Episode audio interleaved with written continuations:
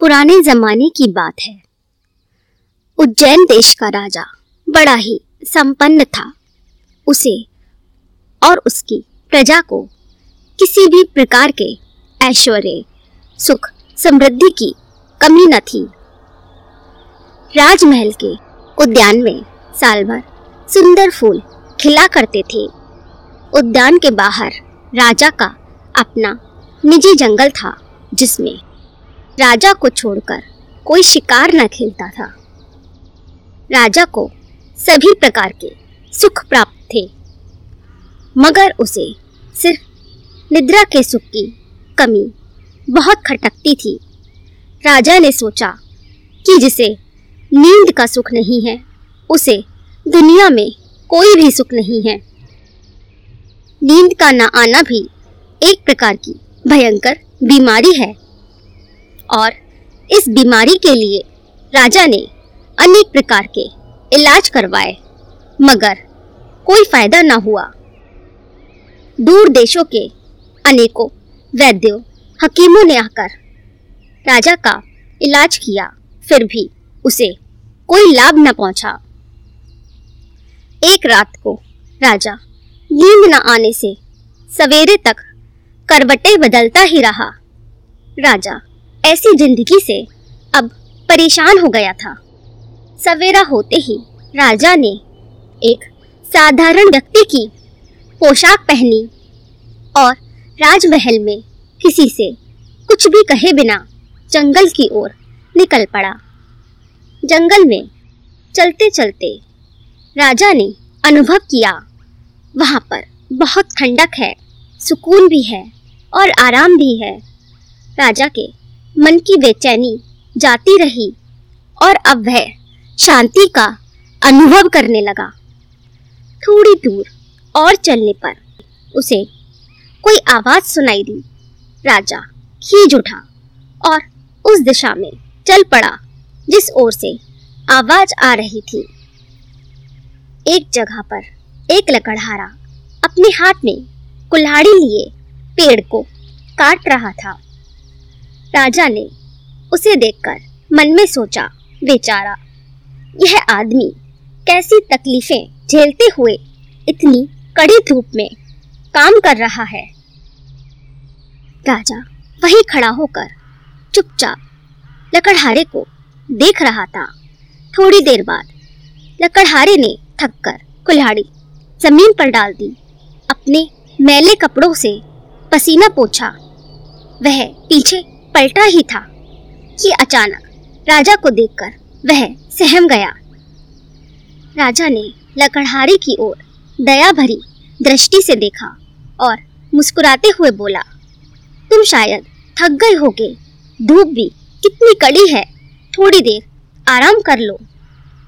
तब लकड़हारे ने जवाब दिया, साहब मैं आपको इस जंगल का ठेकेदार समझ रहा था और इसीलिए डर भी गया था, मगर आपकी बातों से लगता है आपको शारीरिक परिश्रम करने की आदत नहीं है। राजा ने कहा, हाँ तुम ठीक कहते हो, मगर तुमने यह कैसे पहचाना?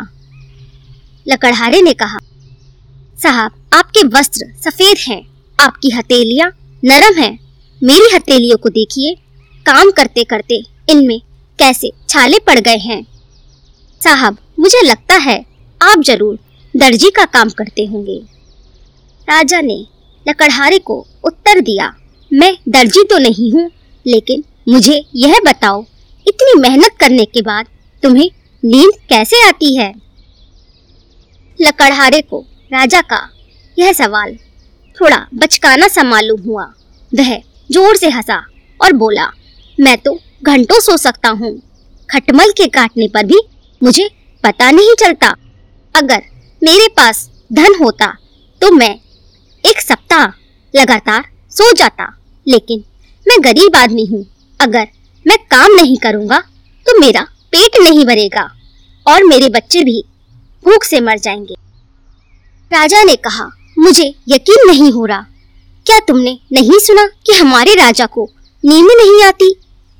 तब लकड़हारा कहता है, यही बात मुझे आश्चर्य की मालूम होती है, उन्हें तो मेरे जैसे काम करने की भी जरूरत नहीं है। सोने के लिए उनके पास सुंदर मुलायम बिस्तर हैं। फिर ना मालूम क्यों उन्हें नींद नहीं आती। राजा मौन खड़ा रहा। लकड़हारे ने कहा, अब मैं बातें नहीं कर सकता। ठेकेदार ने देख लिया तो मुझे काम से निकाल देगा। यह शब्द कहते ही लकड़हारा कुल्हाड़ी लेकर फिर से पेड़ काटने। लकड़हारे को लकड़ी काटते राजा ने आश्चर्य के साथ देखा और मन में सोचा, राजा होकर भी मुझे नींद नहीं आती। यह लकड़हारा कैसे सो पाता है, जरा पूछता हूँ। थोड़ी देर बाद राजा ने लकड़हारे से कहा, सुनो भाई, तुम उस पेड़ की छाया में लेटकर सो जाओ। मैं तुम्हें सोते हुए देखना चाहता हूँ। लकड़हारा हंसने लगा और कहने लगा, वाह साहब, मुझे तो शाम के अंदर यह काम पूरा करना है। अगर मैं सो गया तो ठेकेदार नाराज होकर मुझे नौकरी से निकाल देगा। तब राजा ने लकड़हारे के हाथ से कुल्हाड़ी लेते हुए कहा, इसकी चिंता तुम मत करो, मैं तुम्हारा यह काम कर देता हूँ। लकड़हारे ने राजा की ओर शंका भरी दृष्टि से देखा और फिर जाकर पेड़ के नीचे लेट गया और वह दूसरी ही क्षण सो गया। राजा लकड़हारे को देखकर आश्चर्य में आ गया। उसने कहा, कैसे अचरज की बात है, बिस्तर नहीं है, तकिया भी नहीं है, कम से कम चटाई तक नहीं है। फिर यह कैसे सो पाता है? क्योंकि अब राजा को लकड़हारे का काम करना था, इसलिए कुल्हाड़ी लेकर वह पेड़ काटने लगा। जल्द ही उसके बदन से पसीना छूटने लगा और इसलिए राजा को अपना कुर्ता खोलना पड़ा। जैसे तैसे पेड़ तो कट गया, मगर राजा के हाथों में छाले पड़ गए। राजा के कमर और हाथ दुखने लगे। अब राजा भी लकड़हारे के बगल में जमीन पर ही लेट गया। कुछ ही क्षणों में उसकी आंखें भारी मालूम हुई और वह जल्दी ही गहरी नींद में डूब गया। शाम हो गई। ठेकेदार हर एक मजदूर के काम की जांच करते वहां पर आ पहुंचा। उसने देखा कि एक मजदूर एक दूसरे आदमी के बगल में लेटकर सो रहा है। ठेकेदार बड़ा नाराज हुआ और उसने लकड़हारे को एक लात मारी और चिल्लाते हुए बोला, अबे गधे, उठो, मैंने तुम्हें यहाँ काम करने के लिए रखा है, सोने के लिए नहीं। राजा ने तब आंखें खोलकर देखा और कहा, तुम चिल्लाते क्यों हो? यह बेचारा लकड़हारा थक गया है, उसे सोने दो। तब ठेकेदार ने घमंड में आकर राजा को जवाब दिया, तुम कौन हो मुझे समझाने वाले? मैं इस जंगल का ठेकेदार हूँ। यह सुनकर राजा बड़ा क्रोधित हो गया। उसने दांत मींचते हुए कहा, यदि तुमने उसे जगाया तो मैं तुम्हें फांसी पर चढ़वा दूंगा। ठेकेदार घबरा उठा। उसने पीछे की ओर हटते हुए राजा को धमकी दी, ठीक है, मैं थोड़ी देर में आकर तुम दोनों की खबर लेता हूँ। इसी बीच राजमहल में हलचल मच गई थी। राजा का पता न पाकर सिपाही उसकी खोज करने लगे थे। उनमें से कुछ लोग राजा को ढूंढते हुए जंगल में आ पहुंचे। राजा को डांटने वाले ठेकेदार को देखकर सिपाहियों ने पूछा, ठेकेदार, क्या तुमने राजा को देखा है? तब ठेकेदार ने वेश बदले राजा और लकड़हारे की ओर उंगली से इशारा करते हुए कहा, मैंने राजा को तो नहीं देखा है, पर वह बदमाश मुझे फांसी पर चढ़ाने की धमकी दे रहा है। उसे पकड़कर ले जाइए। सिपाहियों ने अपने राजा को पहचान लिया और कहा, महाराज, हम आज सुबह से आपको ढूंढ रहे हैं और आप इस जंगल में हैं। राजा का सच जानकर ठेकेदार ने शर्म से सर झुका लिया और अपने बुरे व्यवहार के लिए उनसे माफ़ी मांगी।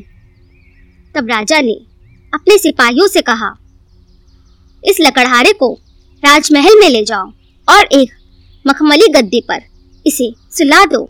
जब तक यह ना जागे तब तक इसे सोने देना और जागने पर इसे खूब अच्छा खाना खिलाना। आज से यह मेरी सेवा में रहेगा। मेरी जिस बीमारी का इलाज कोई वैद्य कोई हकीम ना बता पाया, इस असाधारण आदमी ने मेरी उस बीमारी का इलाज बताया है। मैं सदा ही इसका ऋणी रहूँगा। तो दोस्तों, कठोर परिश्रम और मेहनत करने से जो फल मिलता है वही जीवन का सच्चा सुख और आनंद होता है।